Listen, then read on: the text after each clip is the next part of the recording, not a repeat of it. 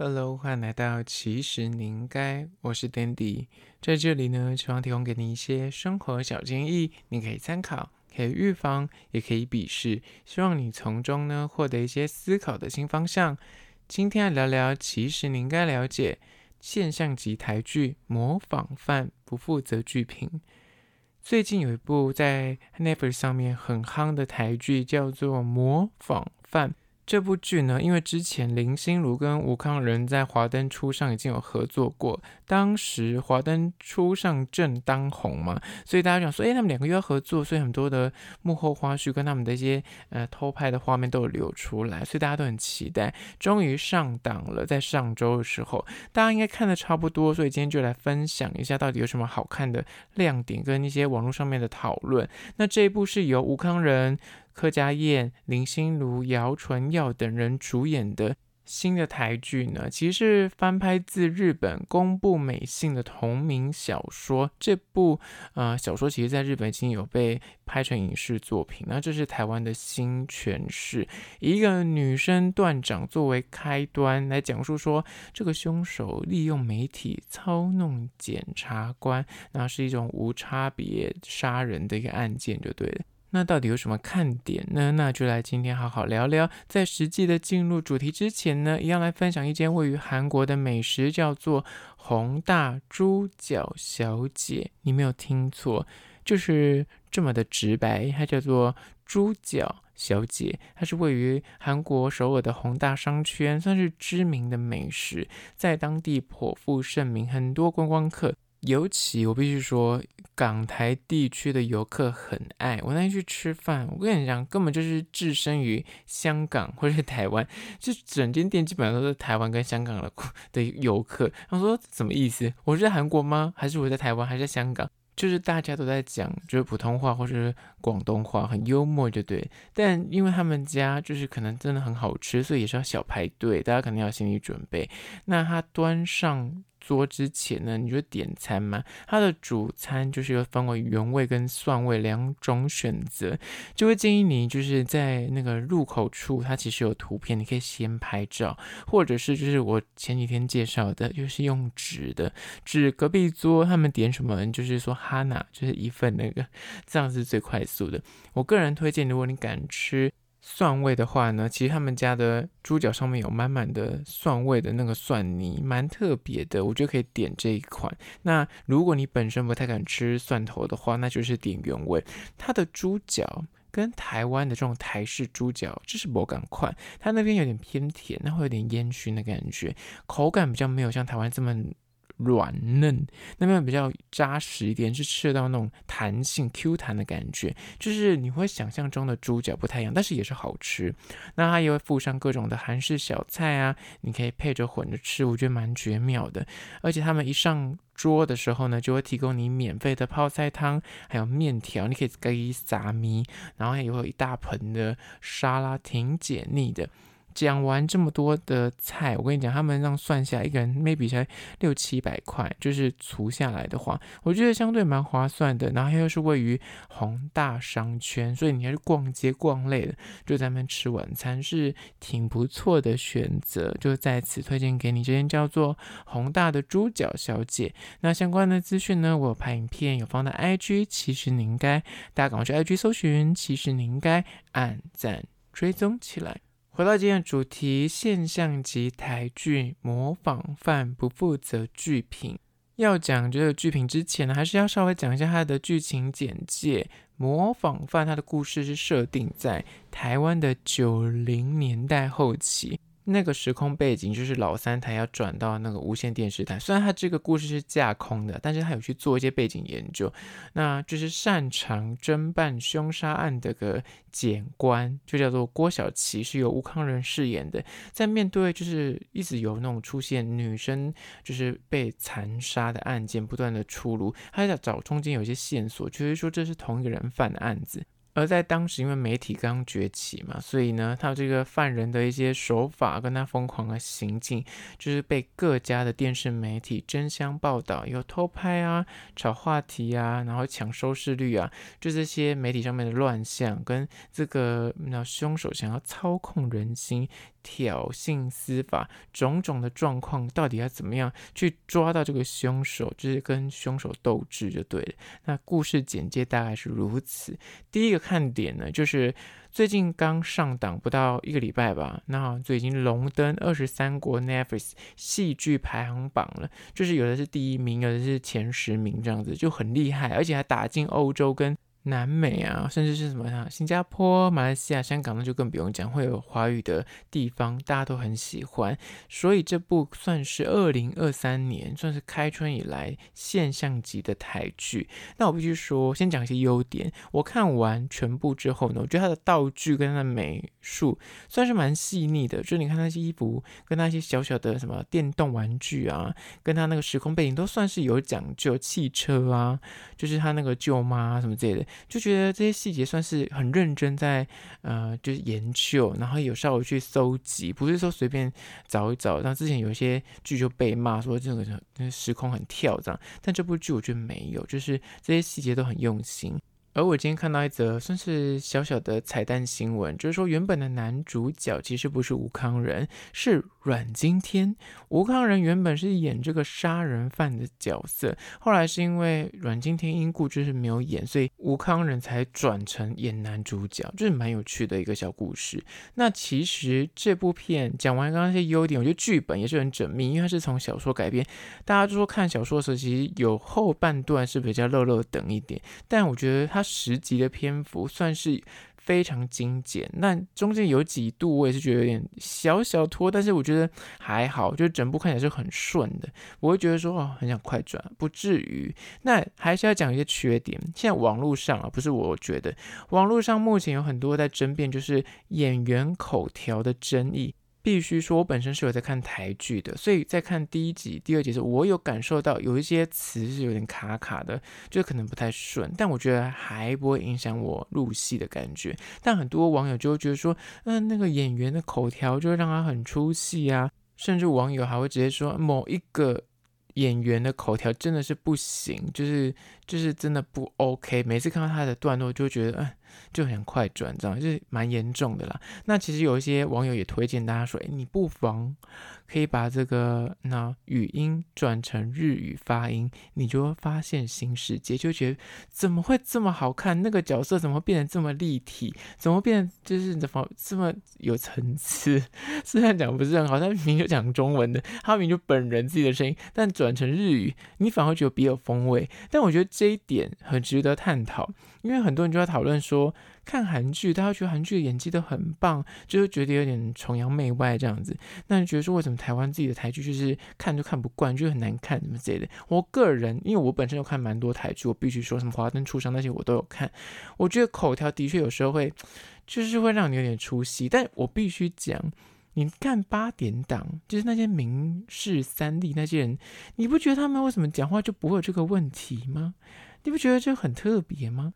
为什么国语剧就容易会给人一点出戏的感觉呢？或者是会不会大家会有那种先入为主，觉得说，呃，别的国家就比较好？因为说实在的，你也可能听不懂韩文，所以他讲的，嗯，就是有点卡卡的，或者他的词其实词不达意，你可能也不知道，因为我是看那个字幕的。我觉得这样是不公允啊，对。但你我说实在，就看三 D 跟民视，你觉得他们那个会让你出戏吗？不会啊。所以有时候真的就是剧本。的设定或是台词的撰写的问题，但我们不排除有些演员他的讲话就是比较口齿不清，跟就是他的表达能力比较。呃，有待加强，所以导致你可能比较不容易入戏，这是有可能的。因为说实在，在里面这部剧我等下讲的，就是有很多呃厉害的演员，但他以前都演过很多八点档。我说是他们看演八点档的时候，讲台语的六跟什么一样，你完全不会有那种什么粗不粗细的问题。但一转成国语，你的确也会觉得有点诶尬尬的，尴尬的一点。但我觉得整体不影响你。看剧的代入感。那另外一个小争议呢，就是他们就会批评说，这部剧里面的警察就只喝酒不办案这样子，就是里面一直在说啊，这个杀人魔杀很多人，但他每一场戏就是看他们在那边喝酒，跟在抱怨，然后都没有作为啊，就是戏剧的设定啦。所以我觉得这也没什么好讲的，只是说刚才剪出来，他总是要剪一些他们在私下讨论的状况嘛，这比较能够让这个剧情可以推进。如果一直在办案的话，那可能就是也无法去铺陈，就是后面的细节剧情。那再下一个是关于说最后一集那个犯人最后面是如何自白的，这一点大家也是有点看不惯，觉得说哪有那么笨？他前面铺陈成这样子，他前面做了这么多坏事，怎么可能这么简单就讲出来？就是大家会觉得说那也太简单，就是对于这个设定有很大的问号就对了。但我个人觉得就是啊，就是喜剧，尤其他是应该是小说翻拍，我不确定小说当初的设定是否就是如此，还是说他后来有做一些修改。但我觉得还算合理的，就是他如果要硬要这样说的话，有可能他就基于一些心态上就是过不去，所以他才要这样做。所以我觉得还行，这点我不影响。可是我个人觉得口条的部分的确算是有一点硬伤。那延续到第二点，就是里面的男演员。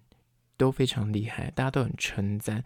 而且我后来查了一下，你知道所有的男演员基本上都是金钟的得主哦。来一一跟大家唱名：吴康仁，他之前有从那个《麻醉风暴》得过最佳男配角，《一把青》更是拿到最佳男主角。那朴中华里面演那个警察那位，他曾以那个《孤莲花》拿过金钟最佳男主角。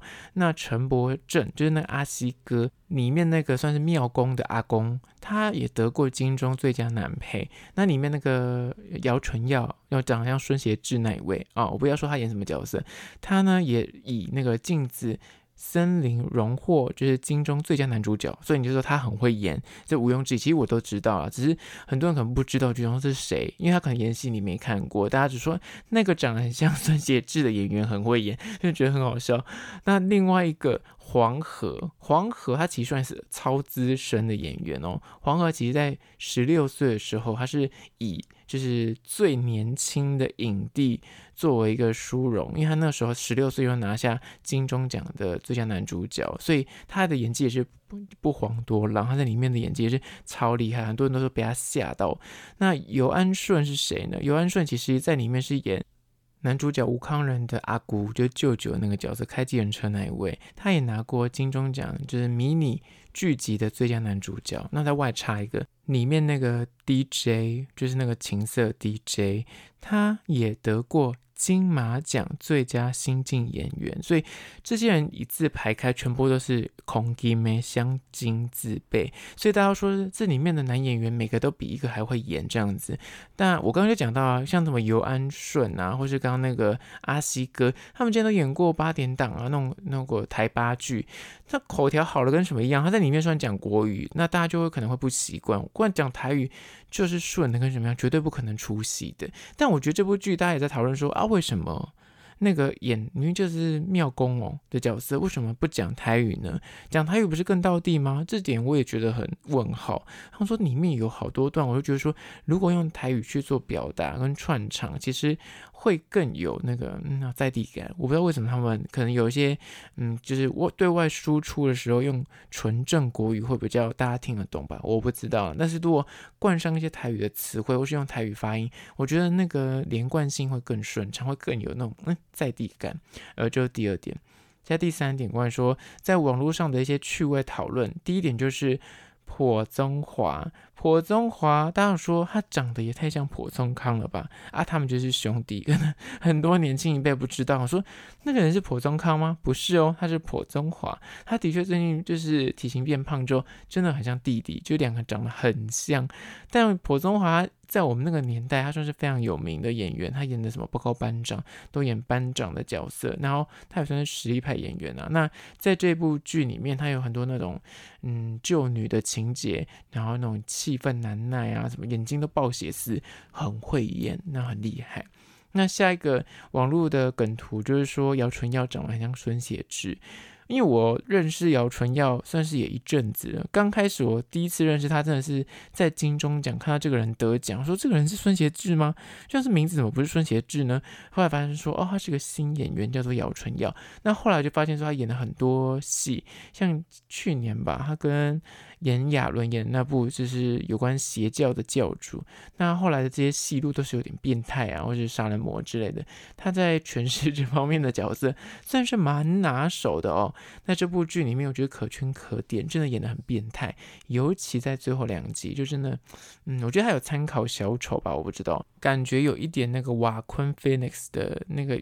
影子在里面，但我觉得演得很好啦。就是以这部剧来说，那另外一个就是大家在讨论那个面具长得很像赖清德副总统。我必须说，那面具一出来，我想说，呃，怎么是赖清德？想说真的很像，我觉得蛮幽默的。但那个应该是一个日本的面具吧？就是它的那个设定是蛮有趣。虽然我必须讲这个 bug，就是那个杀人魔戴那个面具，你有就认不出来吗？它不是发型。一模一样，一看就知道是谁。不然至少你也像是柯南里面那个黑衣人，你戴个头套，再戴那个面具，这样还说得过去。我觉得直接戴那个面具，然后在电视上里面这样子讲，这 说不过去。这一点我真的那时候看了说你偏笑诶，你这样看不出来他是谁，就是这一点我有点过不去。那就是蛮有趣的。接下来第四点，关于说林心如在里面，就是大家会说，哎，他难得这样演主播。他自己在受访的时候也表示说，他参考的人物角色的范本呢，就是张雅琴、雅琴姐作为他的这个角色的，他做功课的时候把它当成一个范本在做，就对。那我觉得他在里面，嗯，算是有努力的想要扮好主播啦，就口条部分。那像那个姚淳耀在里面也是。演男主播，那他当初在做功课的时候，也是找了一个真的主播来做训练。然后他就问那个主播说：“哎，你们以前新闻就是学的时候，有没有专业的课程，或是要当主播，是不是会有一些之前训练，会教口条啊，会教你怎么样播报啊？”就那个主播说：“哎，没有哎，我们这就是。”就是你喜欢哪个主播的风格，或者你喜欢欣赏哪一个主播，你就去学他的口条，可能就有点模仿他。然后听完这句话说：“哦，我懂了，就是模仿。”所以姚纯瑶的话就是取材他觉得比较适合他这个角色的男主播去做一个发想。这部剧里面呢，他有做个电视节目嘛？那电视节目其实是参考王玉成的《社会追气令》，就是有点像是时事评论，在讲一些时事案件啊，或是对于当下的一些新闻做一些推演，然后请来宾来去讨论说，哎，正反两方的啊有什么想法。而在剧中也有这样的操作。那姚淳耀他最近就在他自己的 IG 公布了二十秒的影片，他自己在家里练习主播说话的呃节奏跟方法，然后呃里面就是他自己就是假装自己是记者在播报 SM 俱乐部的专题，讲话非常的抑扬顿挫。然后林心如还去留言说很棒。姚淳耀后来还回到说，哎，不会让雅慈姐失望的，就还在那边。两方互动，大家觉得蛮有趣的，就延续到后续的 IG 里面，大家都还在很入戏，就对了。接下来第五个看点呢，就是我觉得它有致敬很多的戏剧作品。举例来说，我没有要暴雷，就是它里面有致敬一些《华灯初上》的一些嗯杀人的方法，然后一些像服装上面，大家也会有点误会。我觉得是可能小朋友会有点误会，说，诶，《华灯初上》的衣服林心如穿的跟她在这部剧演女主播的衣服很像呢，但其实 actually 是不一样的。一个设定是八零年代，《华灯初上》是在一九八零年代那个日式条通。而这部模仿犯，它的时空背景是设定在一九九零，其实它那个细节的衣服的剪裁啊，跟妆容其实不赶快。如果你有。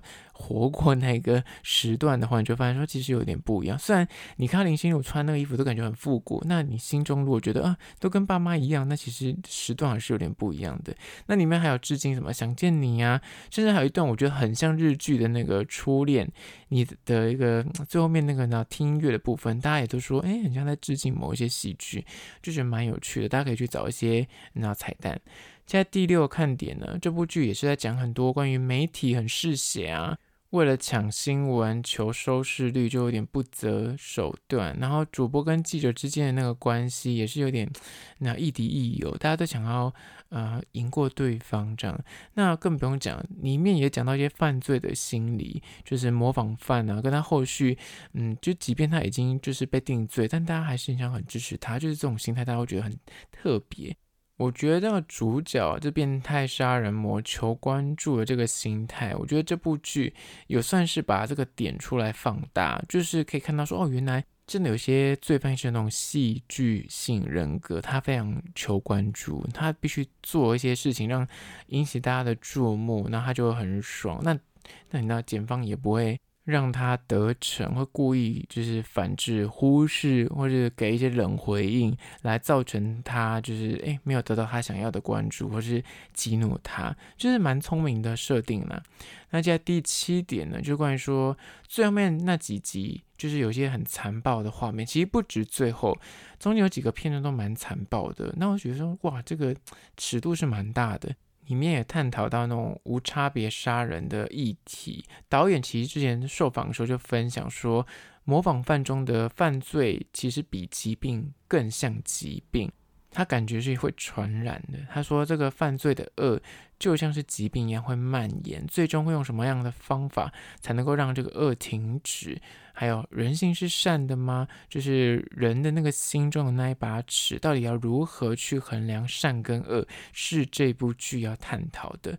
那大家其实因为里面有很多就是很血腥的桥段，甚至有一些类似鬼片的片段，大家也会讨论说，哦，也太可怕了吧？好像看鬼片，然后半夜看，因为他那时候上映的时间，如果你要一次。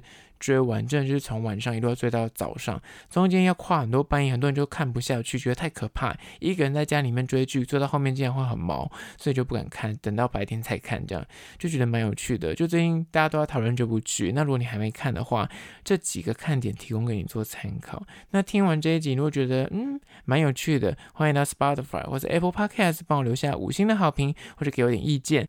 那如果是厂商的话，在资讯栏位有信箱，都可以到 IG 搜寻，其实你应该私讯跟我联系。好啦，就是今天的，其实你应该下次见喽。